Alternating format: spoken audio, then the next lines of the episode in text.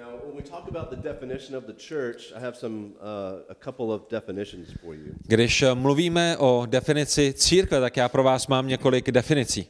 If you look at point 3, there's more of a broad definition. Když byste se podívali na stranu 2, na bod 3, tak uvidíte širší definici. And this includes the universal church, all those who have repented and believed and are in Christ. A v této širší definici by byli zahrnuti všichni v té celé všeobecné církvi, kteří uvěřili, byli znovu zrozenými a patří Kristu. A potom by tato širší definice přešla konkrétněji k místní církvi, k místnímu společenství. A na spodku této definice byste uviděli hodně konkrétních věcí, které církev a křesťané mají dělat. But if you look back up to point number 2, I think it's important to look at the structural definition of the church. Ale myslím si, že je dobré se podívat i na horní část vaší druhé strany, kde máte bod 2 a naší strukturální definici. If I were to ask you what are the essential marks of a church, what would you say? Kdybych se vás zeptal, co jsou základní znaky proto, aby církev byla církví, jak byste odpověděli? Co by byly znaky pravé církve? A few months ago I was talking to a man who's a church planter in an eastern country. A před několika měsíci já jsem mluvil s mužem, který je člověkem, který zakládá sbory někde na východě od nás. And he was talking about himself as being a church planter. A on sám sebe označoval za zakladatele sboru. And he talks about going into one village and planting a church, and then going to another village and planting a church, and another village and planting a church, church after church after church after church. Mluvil o tom, jak jde do jedné vesnice, tam založí sbor, potom jde do další vesnice, tam založí další sbor, pak do další vesnice, tam založí další sbor, je to sbor za sborem, je zakládán. And maybe you've heard testimonies like this, maybe missionaries coming into your church saying I plant 20 churches a year, something like that. A možná jste podobné svědectví slyšeli také. Možná misionáři přijeli i do vašeho sboru a měli svědectví o tom, jak v minulém roce založili 20 sborů.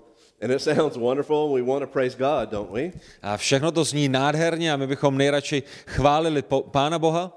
And we want to pull out our wallets and we want to give money to people like this. A chceme vytáhnout peněženky a zahrnout tyto služebníky penězi, aby mohli zakládat další sbory.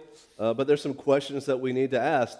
One of them is how do you define what a church is? Ale jsou otázky, které se potřebujeme zeptat předtím, než to uděláme, a jedna z nich je, jak bychom definovali církev, jak bychom definovali místní církev.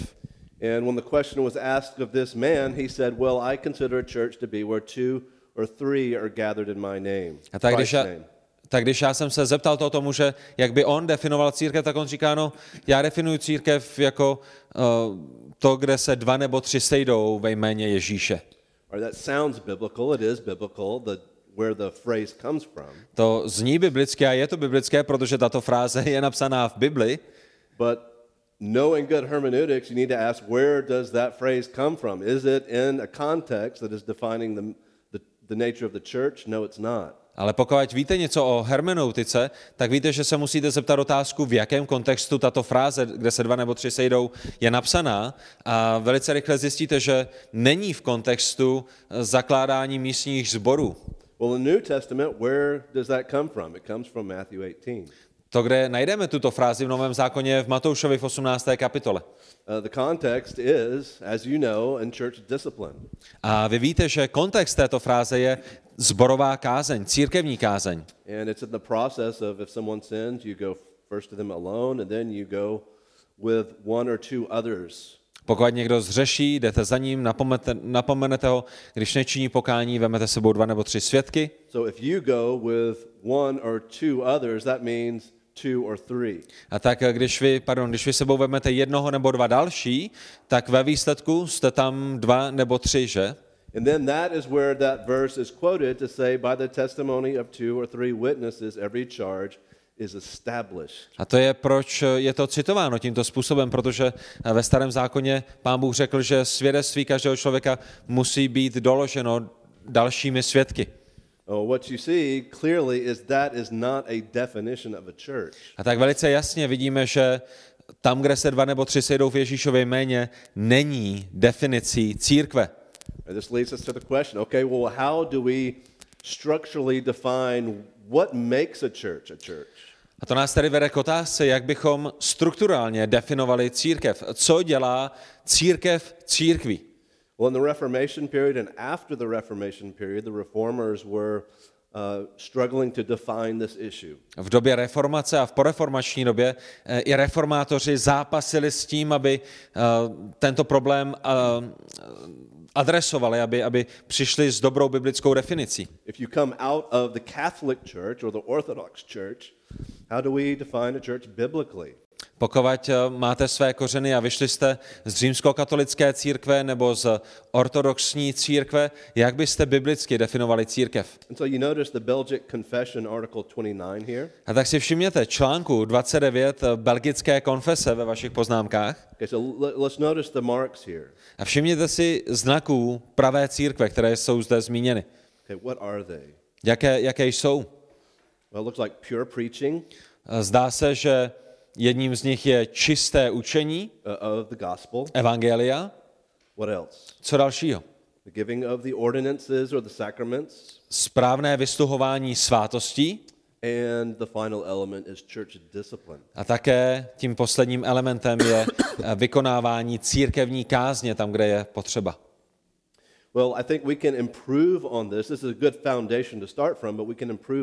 Myslím si, že to je dobrý začátek, kde začít, ale myslím si, že může být ještě lepší definice.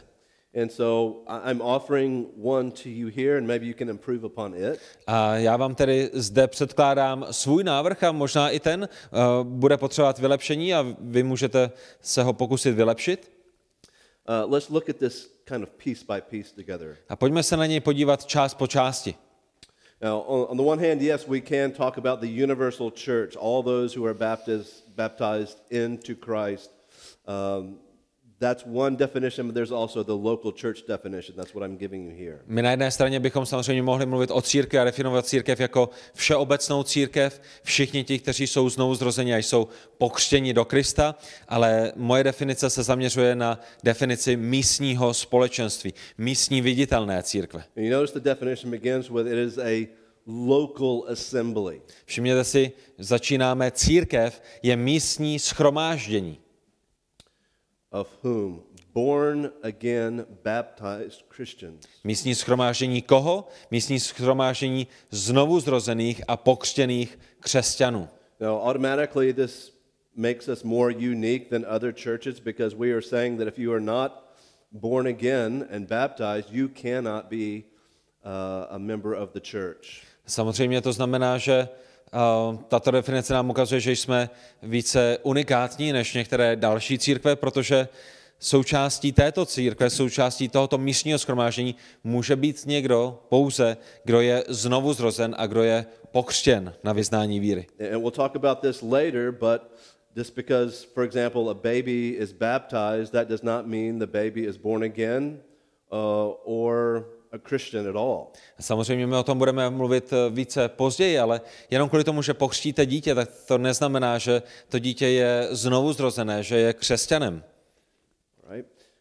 So not only born again, but baptized Christians that practice loving submission and service to one another. A tak církev je místním shromážděním nejenom znovu zrozených, ale znovu zrozených a pokřtěných křesťanů, kteří se jeden druhému podřizují v lásce. And you can fill in a lot of information there that you see in the broader definition of the church below. A zde byste mohli doplnit mnoho z těch věcí, které jsou v té širší definici. Right, so this is one aspect of the definition, the members of the church, the sheep. Ale tak zde máme tu první část naší definice, která se zaměřuje na členy, která se zaměřuje na ovečky. Does that make a church?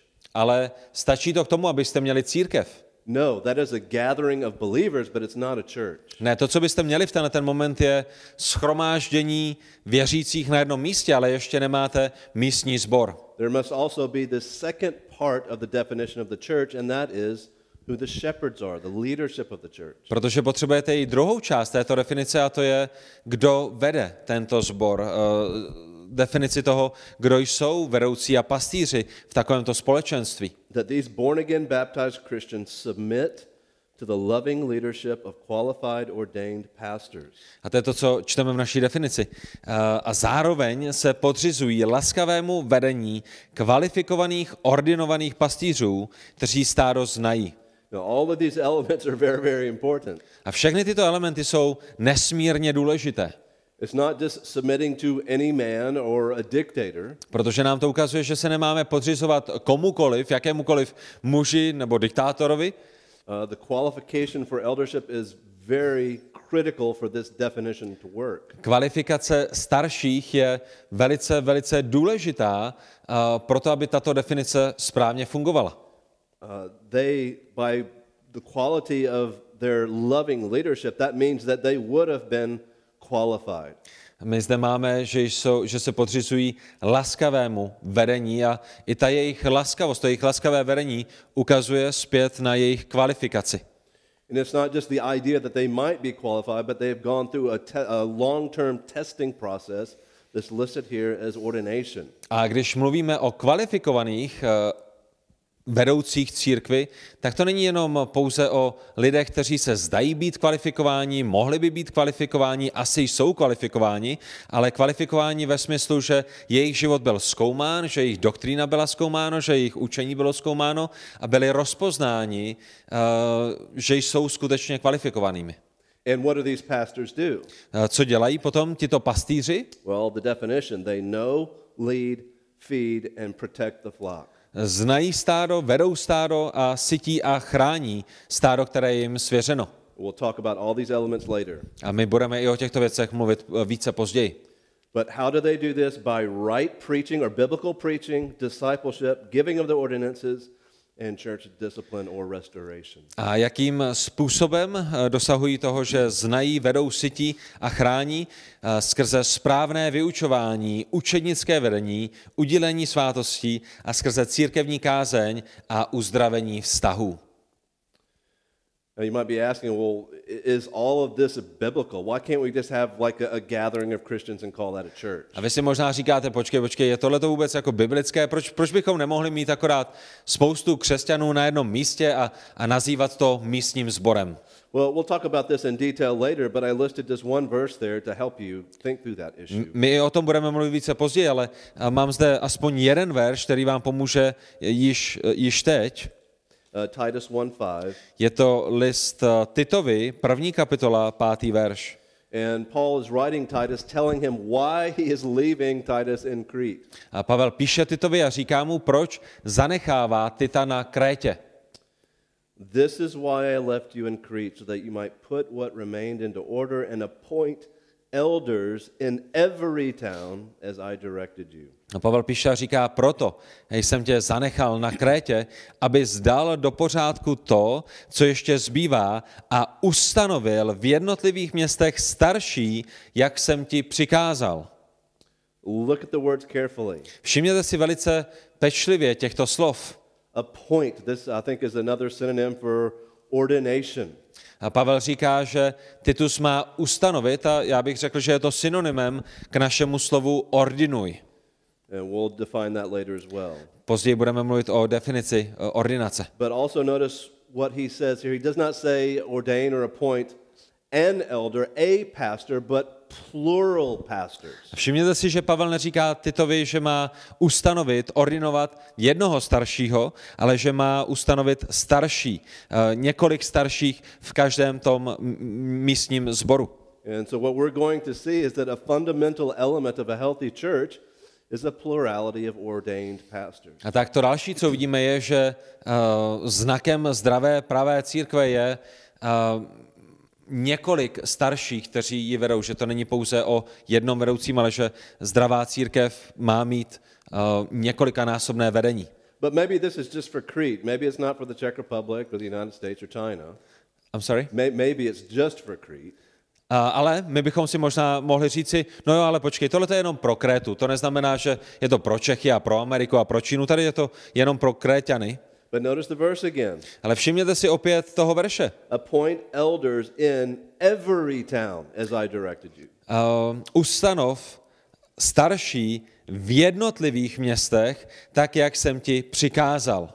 And we're going to see later throughout the New Testament, this is the mark of every New Testament church, a plurality of elders. A my uvidíme skrze Nový zákon, že ano, toto je skutečně znakem zdravé církve, že v celém Novém zákoně vidíme, kde je církev, tak tam je i množství starších, nebo více než jeden starších, kteří danou církev vedou.